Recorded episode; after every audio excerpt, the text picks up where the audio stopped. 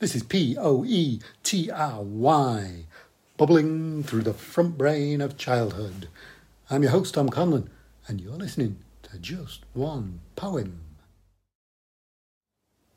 We often laugh or tilt our heads and say, oh, at children when they say such things as stars are like pinpricks in night's curtain, or thunder is God moving the furniture. But this isn't coy naivety. It's the deep felt poetry of awakening. Instead of patting them on the head, we should use their observations to navigate the great depth of their feelings before they learn to hide them. Mary Oliver said, Poetry, after all, is not a miracle. It is an effort to formalize, ritualize individual moments and the transcending effects of these moments into a music all can use. It is the song of our species. I tell children that poetry is the language they speak from day to day.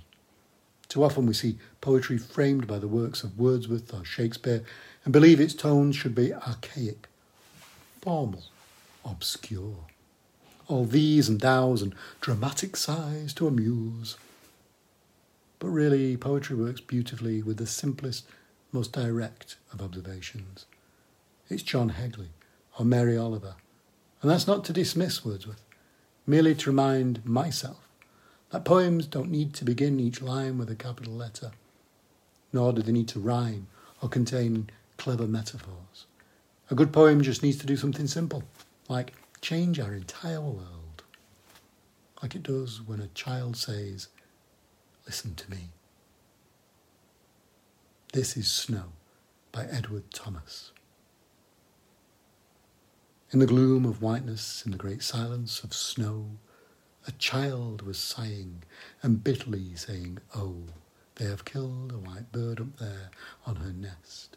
The down is fluttering from her breast. And still it fell through that dusky brightness on the child crying for the bird of the snow. Let poems be the synapses of your brain tonight. My name is Dom Conlon and this has been just one poem.